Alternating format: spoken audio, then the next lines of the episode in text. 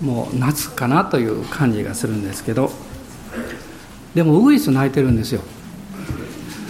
でウグイスっていつまで泣くのかなと思いながらひょっとしたらウグイス汗かいてるかなとか思いますね、え聞いてるんですけれども、えー、まあ、先週はあ2回目のセミナーだったんですが、まあ、1回目は昨年の夏に白馬の方でセミナーをしまして、まあ、今回は金沢、まあ、来年は実は新大阪か神戸でやろうというふうにあの考えていますぜひ皆さん今来年はねもうちょっと広い会場借りますんでおいでいただきたいと思いますけど、まあ、4回私もずっとセミナーであのお話をしたんですけど、まあ、今回のテーマはえー、聖なる方からの注ぎの油という、まあ、ちょっと難しいようなタイトルなんですね。ででも、まあ、その中から、まあ、御言葉をこうお分かちしてですね私自身が非常にあの恵まれました。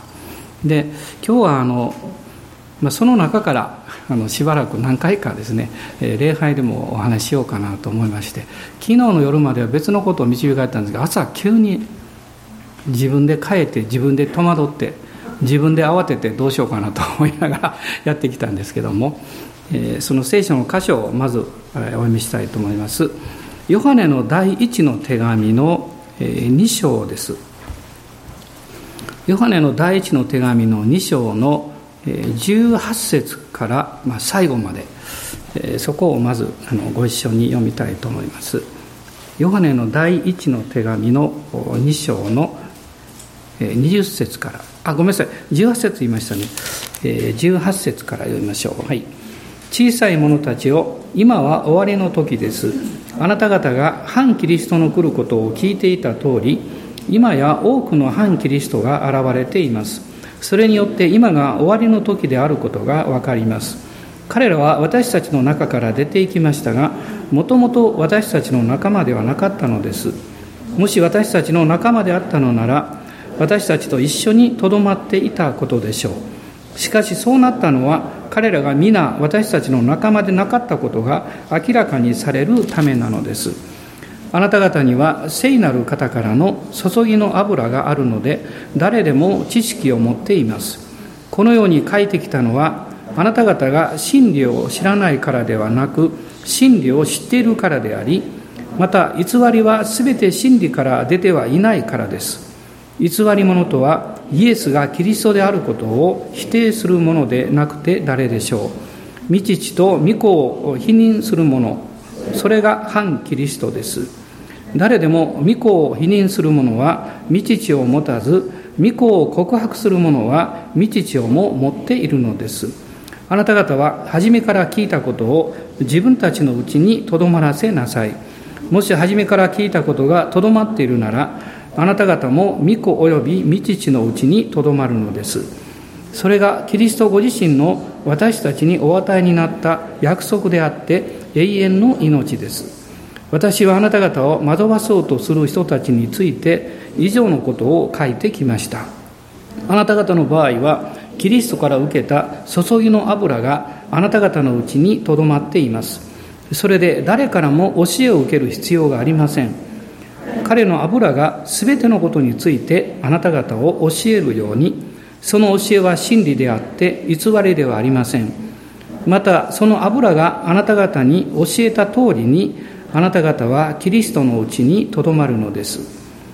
そこで子供たちをキリストのうちにとどまっていなさい。それはキリストが現れる時私たちが信頼を持ちその来臨の時に見前で恥じるということのないためです。もしあなた方が神は正しい方であると知っているなら義を行う者が皆神から生まれたこともわかるはずです。このヨハネの第一の手紙ここには作者著者名というのが出てないんですね、まあ、私とかあなたという言葉は何度も出てきますけれどもでもこの手紙は使徒ヨハネによって書かれたものであるということは、まあ、初代の教会からあの受け入れられていたわけです。でヨハネという、まあ、名前は主は恵み深いそういうこの意味を持っています。でこのヨハネの兄弟があの有名なヤコブなんですね、まあ、彼らはゼベダイの子と呼ばれています、まあ、ゼベダイというのはヤーウェの賜物、まあ、神の賜物という意味があるんだそうです。そしてそのお母さんはサロメと言います、まあ、サロメというのは何か出てくるんですけども彼のお母さんもサロメ、えー、平和という意味を持っています。このサロメという人はイエス様を身ごもったマリアさんのま姉妹であるという説もあるんですね、え、確実ではないんですけどそういう説もあのあるわけです。でこの使徒ヨハネはあの12人の中でですね唯一こう殉教しなかったわけです。で彼は AD の95年頃にドミティアヌス帝のこの迫害によってパトモスという島に流されました。でそこであの黙示録ですねその内容というものを経験したというふうに言われているわけです。そしてその翌年の AD の96年に釈放されてエペソに帰ることを許されたわけです。おそらくヨハネはパトモスで自分の人生が終わるだろうと考えていたと思います、皆さんもひょっとしたらですね私の人生はあそこで終わったかもしれないという経験を持ってるかもしれませんね。私も一度あるんです。クリスチャンになる前でしたけど。でも神様の恵みによって、まあ、命が与えられて、まあ、今日まであるんだということを思う時にねとても感謝しています。でこのヨハネは、えーまあ、その当時の初代の教会の多くの人たちの目標はですね殉教することだったんですね。それはまさにそのイエス様と同じように生きる。そして死ぬんだ、まあ、これがまあ一番の目標であったようです。ですからヨハネは特に他の、まあ、ユダ以外のこの10人の仲間たちがキリストに命を捧げていった。その中で自分の人生が長く与えられたということについてですね、まあ、複雑な思いを持っていたかもしれません。しかしこのエペソに、えー、まあ、彼が戻りまして、まあ、エペソの監督として、えー、またこの長寿を全うしていくわけですけども彼はその中で神様がなぜそういう環境を与えられたかという使命を発見します。それがいわゆる福音書と3つの手紙と目次録を記すというこういう大切な務めであったわけです。私たちも、まあ、神様からこう導かれている人生計画というものがあるわけですけどまあ真の意味で本物の自分の使命を発見するというのはある意味で、えー、自分の死というものを経験していく時かもしれません、まあ、死という意味はですねあの内的な意味です。一番の大事なことは。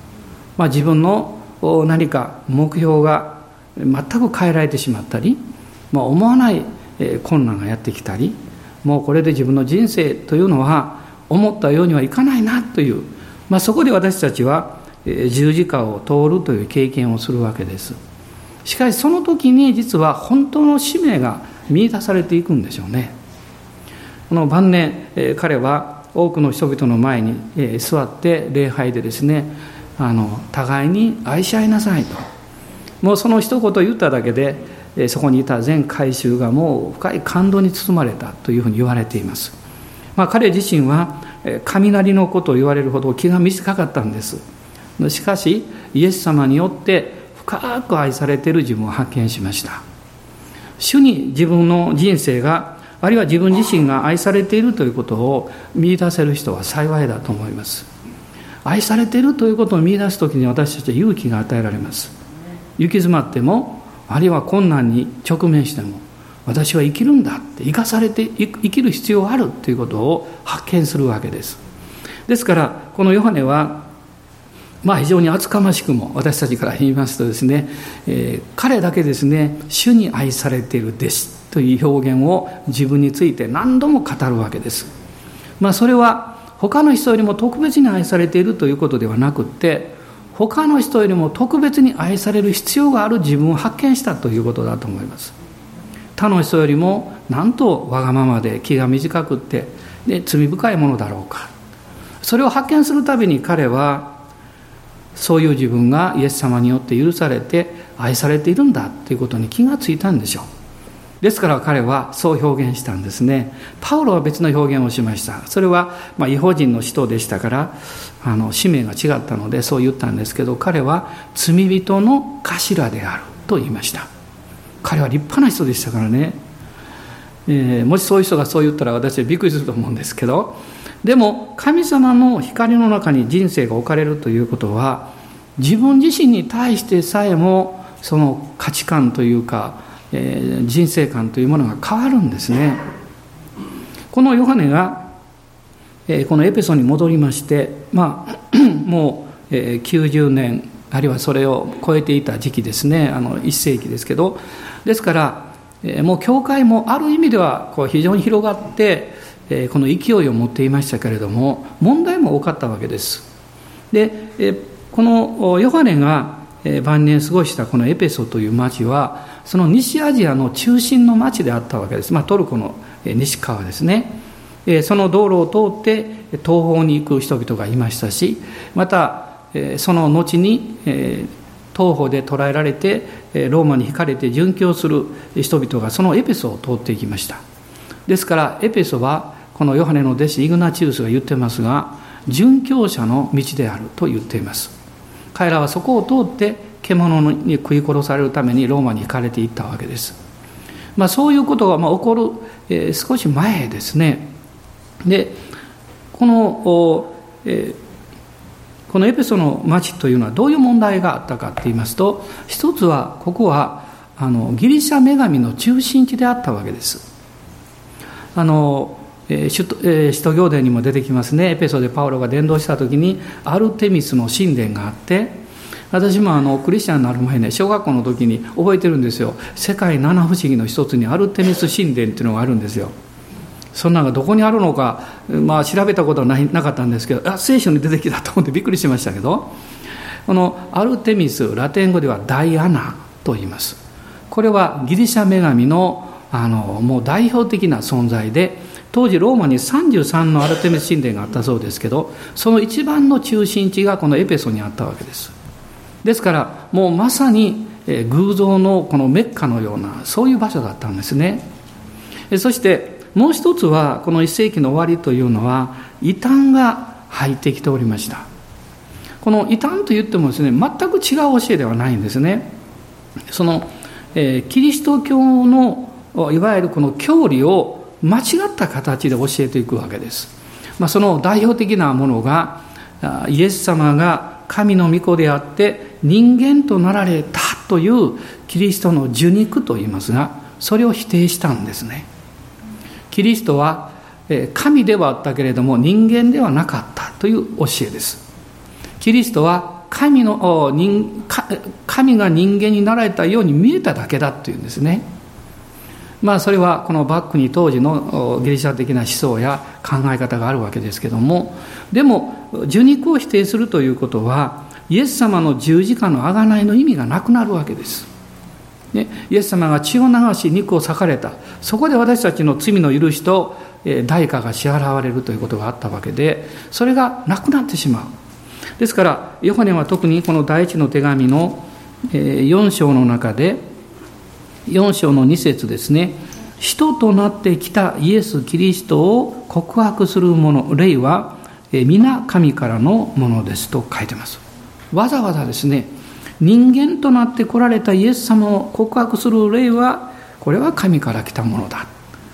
そういう背景があってこういう言葉があるわけですね。そういう偶像礼拝そして異端の教えそういう状況でこう混乱している中でヨハネはこの手紙を書いたわけです。彼はこの手紙の中で今日読みましたその箇所を見ますとの一つの非常に重要な言葉を使っています。この20節ですが聖なる方からの注ぎの油とこう言っています、もちろんこれは私はすぐ分かりますね。聖霊様のことを指してるんだなと分かるんですけれどもヨハネが言いたいことはですね偽りの霊や欺きの霊やこの世の霊的なものがえー、教会が本当は福音を伝えていくべきなのに教会の中に逆に入り込んでくる。そして、えー、教会クリスチャンを混乱させる。その中で真理と偽りを見抜いていくのは油注ぎなんだと言ってるわけです。でこの注ぎの油というのはどういうものなんでしょうか。まあこれはあの旧約聖書から見ていくとこの出エジプト記からまあ書かれているんですね。で聖書の中で一番最初にこの油っていうのが出てくるのは実は創世記なんです。28章にあのヤコブがですねおじラバのところに行く途中にもう彼が一人寂しくね、えー、夜中にあの野宿するでしょ。夢を見ますね。天使があの登ったり降りたりしてこれもおかしいんですね。天使が降りたり登ったり分かるんですけど登ったり降りたりなんですね。ということは天使が地にいるということなんですね。で彼はびっくりしてですねここは神の門だっていうんですが彼がたまたま枕にしていた石に油を注いだとこう書いてます。これが最初なんですね。まあでもこの注ぎの油というのはもう少しその内容的なものが明確にされています。イスラエルの民があのモーセによってエジプトを出ます。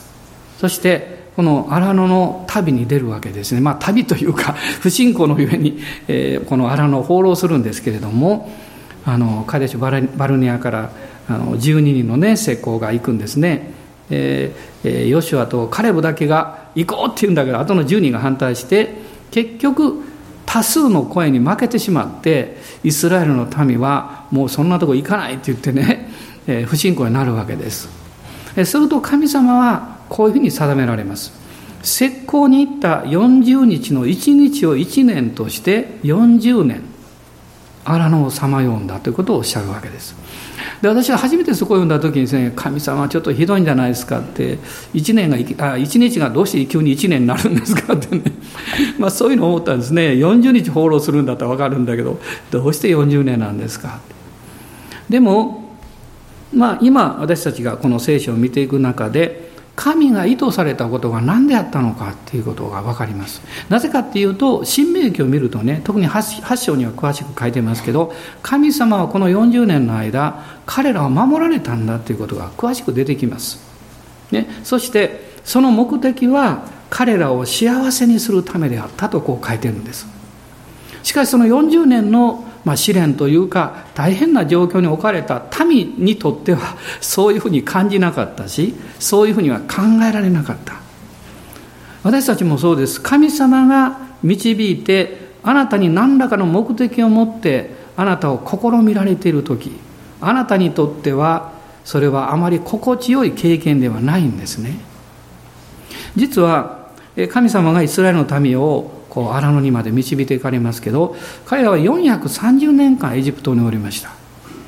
でおそらく300年あるいはそれ以上奴隷だったんですね。ヨセフが亡くなってからは奴隷にされてしまいます。ですから彼らは神様から、まあ、救い出されてあの航海を渡って、えー、約束の地に向かっていくんですけれども神様はそこでですねこの出エジプト記の19章を見ますとこう書いてます。あなた方は私の宝の民であると言っています。もう出エジプト記開いてください。19章です、えー、19章の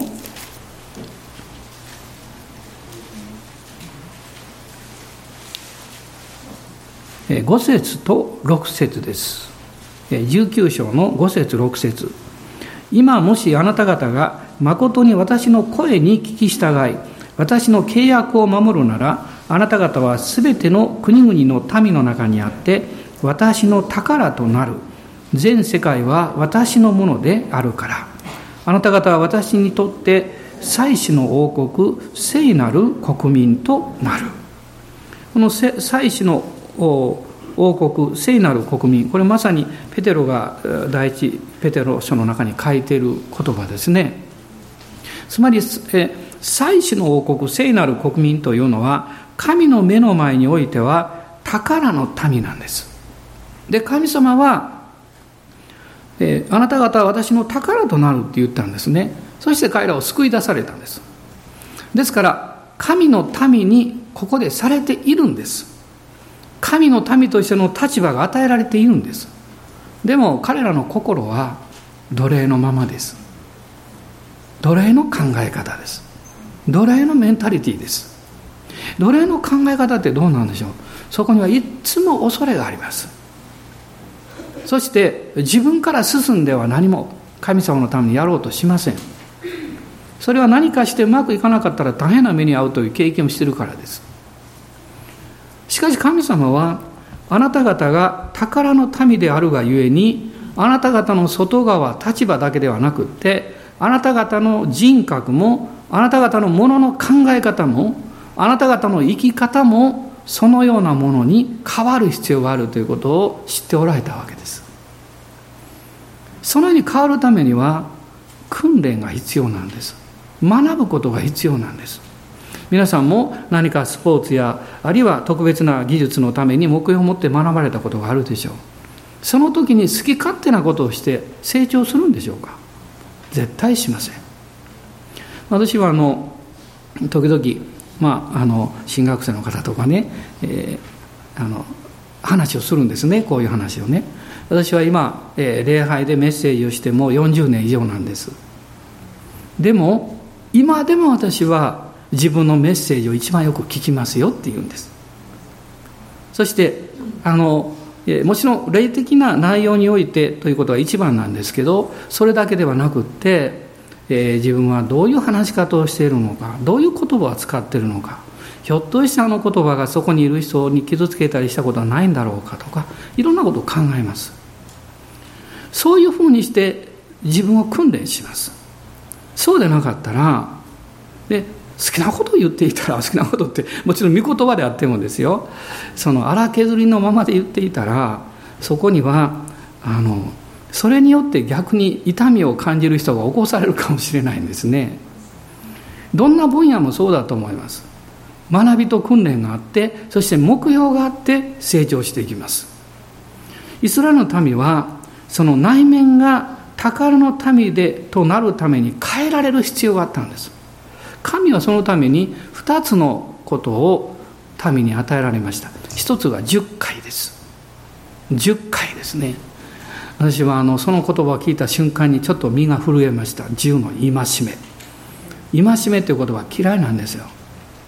皆さん好きですか、まあ、好きな人あんまりいないですよね。嫌なんですよ。でですからこの10回まああの暗記するんですけどそれでも戒めかってこう思うんですね。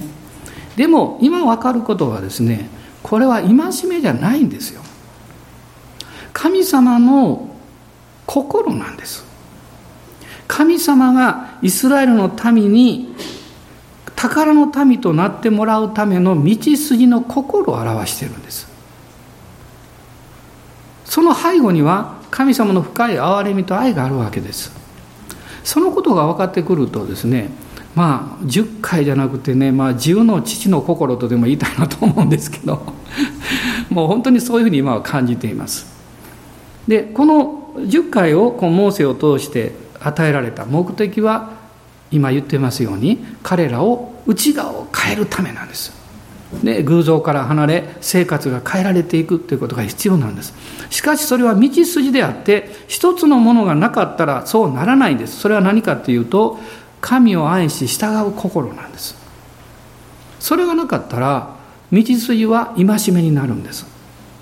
そしてそれは敵対するものになるんです。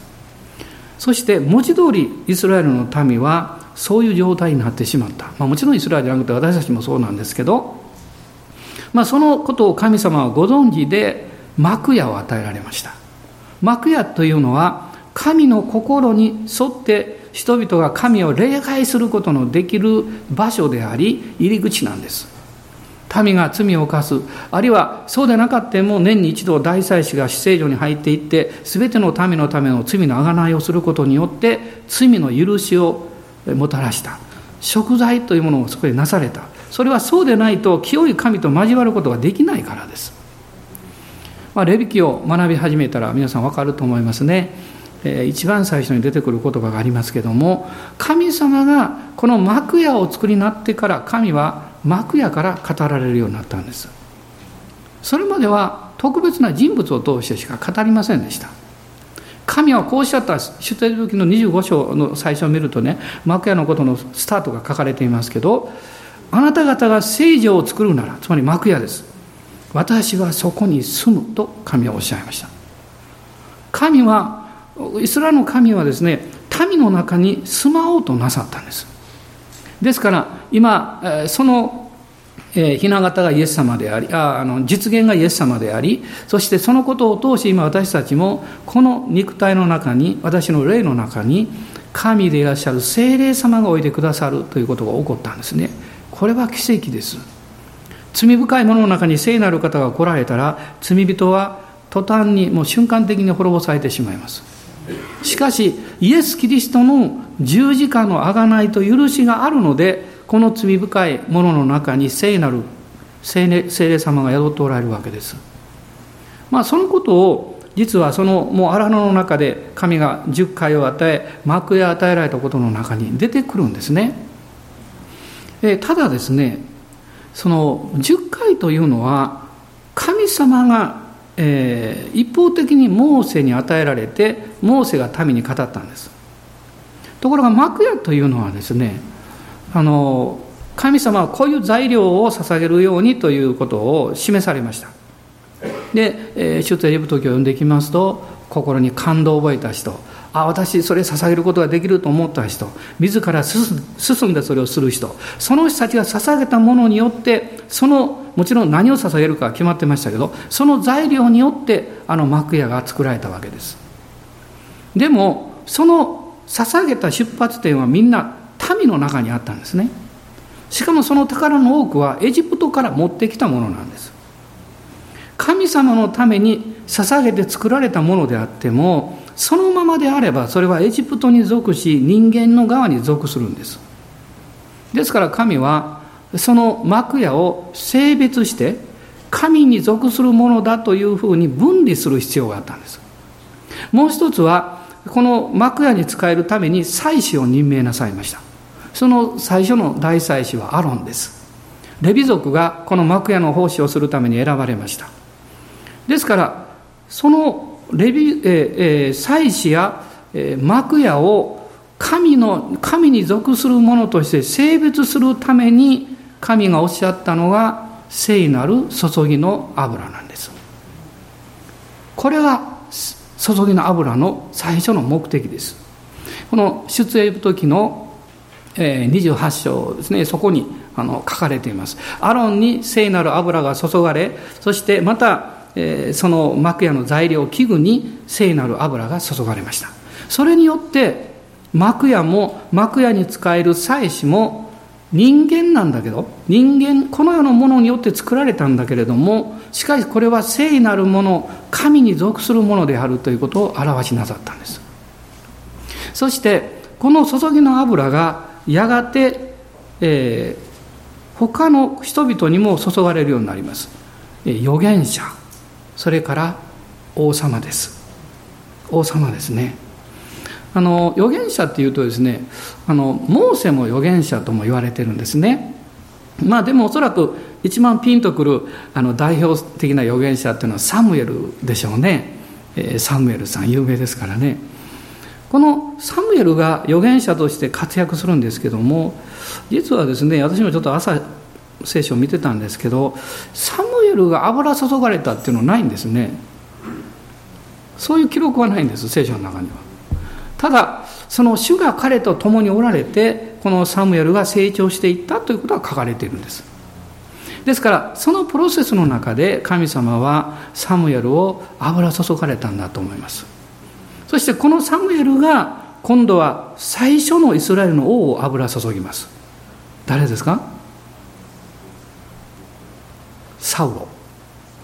ね。あサウルです。ごめんなさい。え？ササウロ。サウル。分からなくなっちゃった。サウルですね、まあ、サウル王に油を注ぎ、えー、そして、えーと、とその次にダビデに油を注がでしょ。この王の油注ぎというのを預言者がやっていくわけですね。また預言者が預言者に油を注ぎます。例えばエリアがそのエリシャに油を注いで自分の後継者にするとかですね。あるわけです。つまりこの旧約において注ぎの油というのは非常に重要なんですね。重要なんです。つまりこの注ぎの油を受けたものは神に性別されます。この幕屋の器具のように。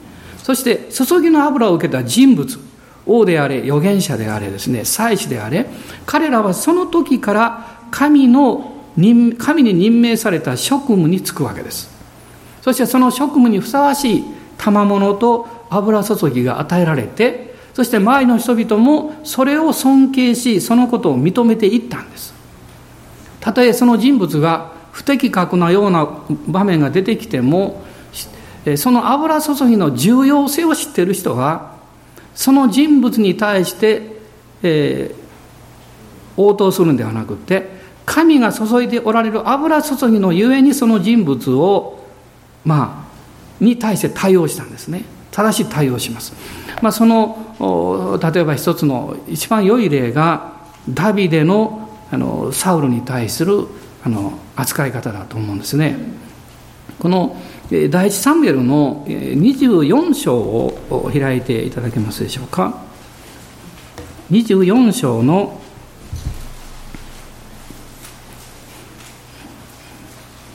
3節から24章の3節から6節まで。あ7節まで一緒に読みましょう、はい、彼が道端の羊の群れの囲い場に来た時そこに洞穴があったのでサウルは用を足すためにその中に入った。その時ダビデとその部下はその洞穴の奥の方に座っていた。ダビデの部下はダビデに言った。今こそ主があなたに見よ私はあなたの敵をあなたの手に渡す。彼をあなたの良いと思うようにせよと言われたその時です。そこでダビデは立ち上がりサウルの上着の裾をこっそり切り取った。こうして後ダビデはサウルの上着の裾を切り取ったことについて心を痛めた。彼は部下に言った。私が主に逆らって主に油注がれた方私の主君に対してそのようなことをして手を下すなど主の前に絶対にできないことだ。彼は主に油注がれた方だから。サウロによってダビデはもう長い間苦労しました。命を狙われて。そしてその中でダビデは2度ですね逆にサウルの命を取るチャンスがあったんですね。その1回目がここなんです。エンゲリというところにいるということでサウルは精鋭3000人を連れてダビデを殺すためにやってきます。しかし皆さんですね神が選ばれて神が目的を持たれた人を絶対に誰も捉えることできないんですよ、ね、あるいは捉えてもその目的が達成されるまでは、ね、何もすることできないんです。私たちも自分の置かれている環境や動きというものを考えた時にそれを信じるべきです。私は子供子供の頃よく仲間で言いました。いつまで生きるの？死ぬまでって。皆さんそんな会話しませんでした。いつまで生きるって死ぬまで死ぬまで生きるとか言ってですね。でもこれ信仰から来てないですよ。別に現実から来てるだけなんです。でもクリスチャンになった時にその言い方が変わりました。もし誰かが「いつまで生きるの?」って言われたらイエス様が帰れというまで生きるって、ね、天のお父さんが天に帰れというまで生きるって。だからどんな状況であろうがお金がなかってもあるいはまあたとえいろんな問題が起こっても病気になっても主が帰りなさいというまでは生きるんです。しつこくしぶとく。でもう自分のその命というのは神の御手に握られているんですよ。ダビデはそのことを知っていました。ですからそのチャンスが与えられた時もサウルを殺すことはしなかった。この部下たちがですね、えー、そういうふうに言うんですねダビデに。でもう一回一回はどこかっていうと実はすぐ後にあるんですけど26章なんです。26章の、え、8節からですね8節から9節まで一緒に読んでください。アビシャイはダビデに言った。神は今日あなたの敵をあなたの手に渡されました。どうぞ私にあの槍で彼を一気に地に刺し殺させてください。二度することはいりません。しかしダビデはアビシャイに言った。殺してはならない。主に油注がれた方に手を下して誰が無罪でおられよう。これが二度目ですね。その命をサウルの命を取ることができたチャンスなんです。この時にはダビデに命を取ろうと言った人の名前が出てきます。アビシャイという人物です。そして今度はアビシャイが言うんです。あのダビデダビデさんはあなたが手を下さなくて私がやりでやりますって言ったんです。アビシャイというのはダビデにはお姉さんが何人かいたんですね、まあ、姉妹がいましてその姉の息子の一人です。彼は後にこのダビデの三勇士のトップになります。で面白いことはですねまあ最初の時は誰が言ったか名前が出てこないんですけども2度目はアビシャが言うんですがこの24章のこの言葉をもう一度見ていただきたいんです。今こそ主がと言ってますね。あなたに見よ私はあなたの敵をあなたの手に渡す。彼をあなたの良いと思うようにせよと言われたその時ですって言うんです。この部下がですねまたアビシャも言ってます。今神がおっしゃったその時が成就するんですって言うんです。でもそんなの聖書にないんです。私はもう一回自分でも確認しようと思ってですね朝調べました。このような言葉は聖書には書かれていません。そのような考え方を彼らが自分で持ったんでしょう。つまりここで言われていることをこういうふうに考えられるんですね。部下たちがもう疲れたってこうサウルに追っかけられるのが。そしてチャンスがやってきた。このチャンスは神からのものに違いないというふうな自分のイメージ持ってるんです。そのイメージが都合の良いように解釈するんです。皆さんこれは大事なことですよ。クリスチャンもリーダーさえもこういう勘違いをするんです。だから私のためにも祈ってください。チャンスイコール導きではないんです。あなたがチャンスが与えられた時こそ注意すべきなんです。本当に神がその導かれるまでチャンスであればこそ私たちは沈黙すべきです。主が導かれるまで。この部下たちはですねそのことが分からなかったんです、ね、チャンスばっかり追っかけてたんだだから。でもダビデは分かってたんです。ダビデは言うでしょ？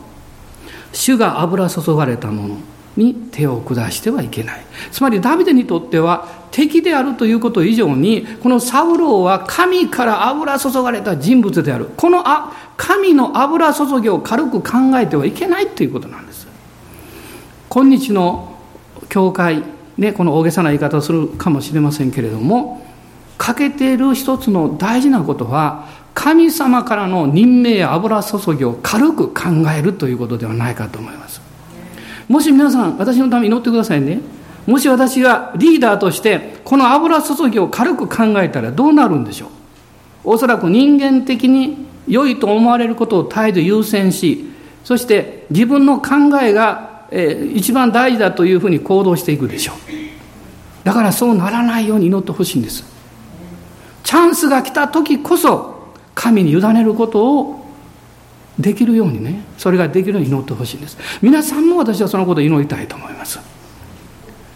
神様が最終的になされるその権威と力を持っているということを信じなければダビデのように言うことはできないんですね。ここがダビデとサウル王の違いなんです。ダビデはこういう、ま、信念というか持ってましたからですからえー、彼が王様になった時に一番最初にやろうとしたことはこの契約の箱をダビデの町に迎え入れようとしたんですよ。聖書にこう書いてます。それまでは神の箱は顧みられなかったからであるとこう書いてます。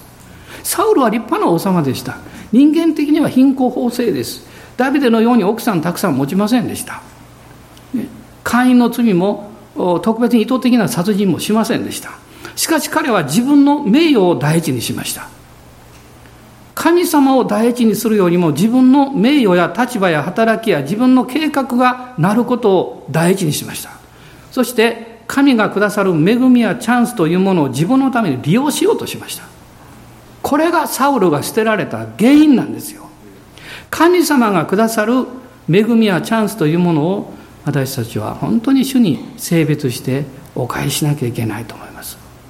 自分で利用しちゃいけない。自分でそのチャンスを自分のために使おうとしちゃいけないんです。今私が話していることはまあある程度クリスチャン生活をしないとわからないかもしれません。ね、新しい方がいたらなんか難しいなわけわからんと思うかもしれません。しかしあなたが主に従ってきた人であればその意味がわかるはずです。詩篇の中に神様が油を注がれたダビデのことが出てくるんですけど詩篇の89編の20節を見ていただけますでしょうか。詩篇の89編です。89編の20節です。ここにダビデのことが記されています。えどうぞ。私は私のしもべダビデを見出し、私の聖なる油を彼に注いだ。アメン。神様が喜ばれている心が見えるんですね。私はダビデという人物を見出した。私を愛する者を見出した。私が大切にすることを大切にしてくれる人を見出した。そして油を注いだ。だからダビデはその油注ぎの重要性というものをよく知っていたんです。このように油注ぎというのは聖なる油というのは実はその人やあるいは物を神に属するものというふうに変えていくんですね。この世と人間性から分離していくものなんです。この油注ぎをですから受けた時に私たちはそれを自分のために使うんではなくって主が導かれているその主の御心に委ねていくべきなんですね。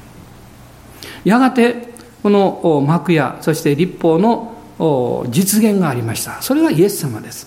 イエス様は立法と幕屋幕屋を捉えたって書いてますけど、えー、立法と誠をですね、を持っておられた方ですね。このイエス様の十字架の贖いを通して今この方を信じる私たちがまさにこの聖霊様を受け入れる宮になったわけです。そしてこの油注ぎを受けたんですね。この第二コリントの一章の21節と22節を読みましょう。コリント人への第2の手紙の一章の21節と22節です。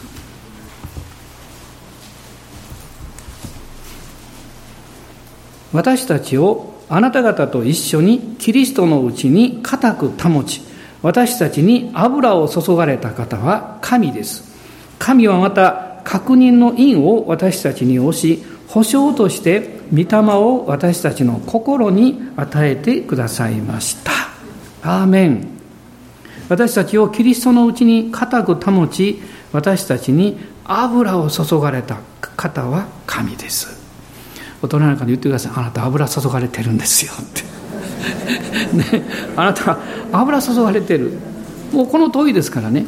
だからこのまあ、この同じですね、えー、皆さんご存知ですけど、えー、コリント書の第1の6章の中に、えー、6章の19節に使徒パウロは書いてるんですね。あなた方の体はあなた方のうちに住まれる神から受けた聖霊の宮でありあなた方はもはや自分自身のものではないことを知らないのですか？ということは知らない人がいたということです あるいはそのことを分かってない人がいた。そしてあなた方は代価を払って買い取られたのです。とパウロは言うんですね。今日私たちはこの聖なる油それを聖霊様によって今私たちも受けてるものであるということを覚えたいと思うんです。ですから何よりもあなたの人生をあなたのこの体や人生を大切に考えてください。他の人のことも大切に考えましょう。決して油葬儀を受けている人々を悪く言わないようにしましょう。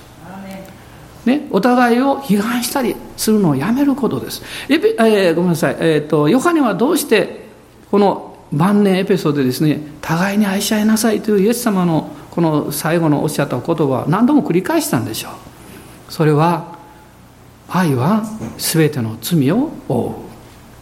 愛は私たちを結ぶ帯だとこう書いてます。イエス様の十字架の贖いは私たちを責めるためではありません。私たちを許すためです。イエス様の十字架はあなたの罪を非難するためではありません。あなたが許されて神の子とされて神の国の素晴らしい修行を受け取ることのできたそういう人に変えられているということを私たちに語っています。このことを油注ぎは実現させていくんですね、えー、また続きお話しします。別に紙芝居じゃありませんけど。もう時間がないんで、えー、何度かこのお話していきたいなと思いますけど今日本当に、えー、聖霊様がおいでくださって油注がれてるんだということをね、えー、心から主に感謝捧げましょう。どうぞお立ち上がりください。この、えー、注ぎの油のゆえに私たちは主の奇跡を見ることができます。主が素晴らしいという方だけではなくって私たちはイエス様ありがとうと心から褒めたたえることができます。私たちの経験している苦難や困難今置かれている試練もあると思います。本当になんでこんなこと起こるのって言いたくなること。いつまでこの苦しみが続くんですか？ということ。いろいろあるでしょうね。でも私たちは信じます。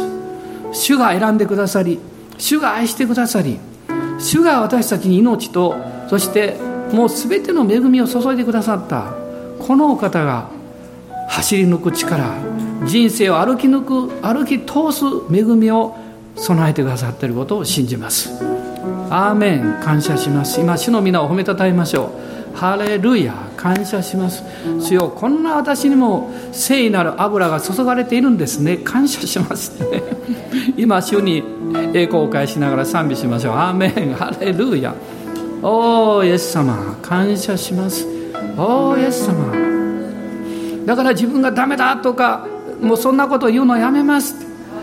私は油注がれたものですと。またあの兄弟姉妹も油注がれた方ですから私は尊敬しますと。アーメン。感謝します。主の御業がなされることを信じます。アーメン。ハレルヤ。ハレルヤ。イエス様。感謝します。アーメン。ハレルヤ。おー。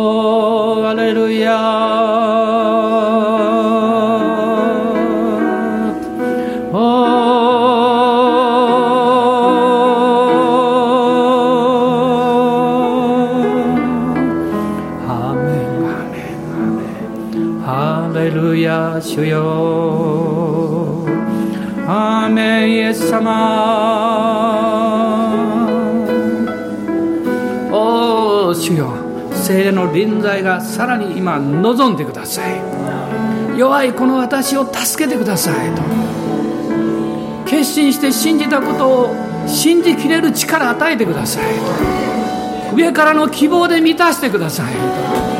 どんなに不安や恐れがやってきてもそれよりもあなたの勝利の希望で満たしてください。主よを信じます。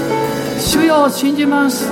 アーメン。ハレルヤ。主がアブラアブラムにおっしゃいました。アブラムを連れ出しておっしゃいました。さあ天を見上げなさい。私はなぜ神様がそうおっしゃったのかなと思いました。そして神学的でない答えを発見しました。神はアブラムの顔を見たかったんです。それが答えだと私は信じています。神はあなたの顔を見たいんです。泣きながらの顔でもいいです。時には苦しみで顔が少し歪んでるかもわからない。でも神はあなたの顔を見たいんです。あなたが喜んでいても悲しんでいても苦しんでいてもハッピーであっても親はこの顔を見たいんです。その顔を見るときにニコッと笑ってくれるんです。あなたをそのまま励まして包んで受け入れてくれるんです。自分が不十分でないことを神に感謝します。うまくいかないこともあることを神に感謝します。もしそうでなかったら天を見上げないでしょう。いつも周りばっかり見てるでしょう。しかし今日天を見上げます。そして主を褒めたたえます。アーメン。主の油注ぎがここに望んでいます。主があなたの人生を癒したいと願っています。あなたの考え方を変えたいと願っています。あなたの心を癒したいと願っています。あなたの健康体を癒して健康にしたいと願っています。あなたの家族を癒したいと思っています。夫婦の関係親子の関係あなたの友人との関係親戚の人々との関係神はあなたを癒したいと思っています。今日それを受け取ります。それをいただきます。アーメン。感謝します。アーメン。ハレルヤ。アーメン。アーメン。主は奇跡をなさいます。ですから奇跡が起こることを信じます。アーメン。アーメン。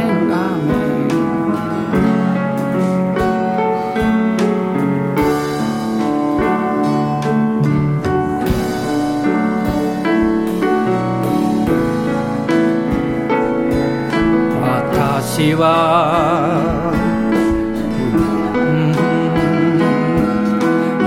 もいあげる私の相手はどこから来るのか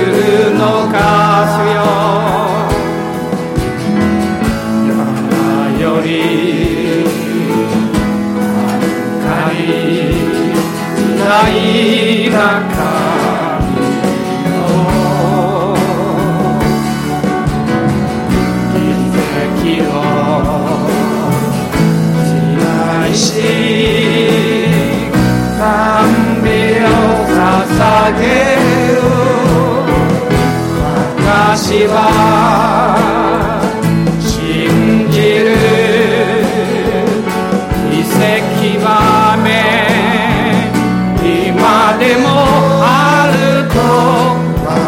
다시와 신지마 신지를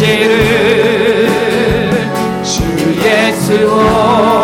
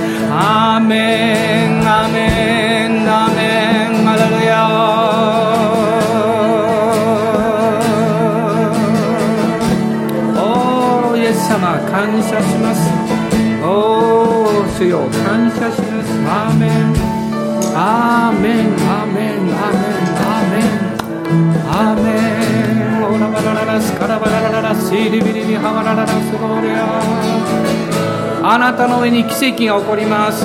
今日も明日もこの週も起こります。アーメン。ハレルヤ。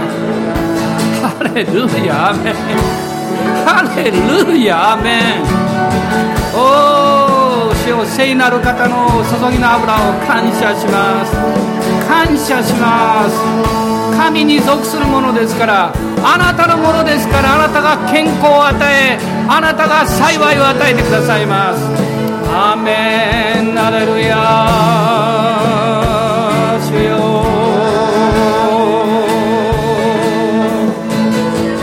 アメン。あらゆる恐れや不安主の皆によって出ていきなさい。二度と近寄るな。アーメンアーメン。病の力よ出ていきなさい。アーメン。アーメンアーメン。おーラバがサンダラララシャラバラララスローおーリビハンダラララスカラバラララスローアーメンアーメン私は信じる主イエスは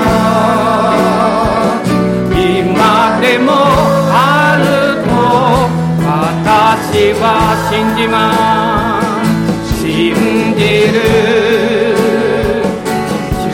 す。る主イエスは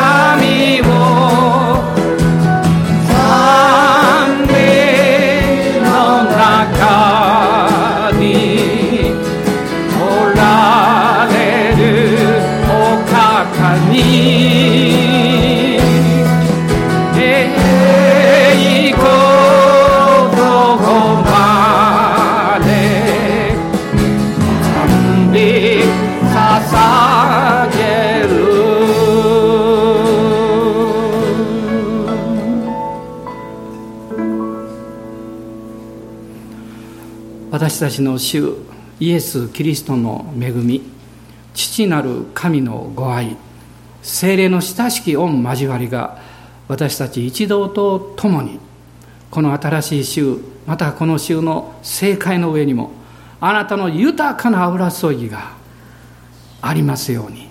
アーメン。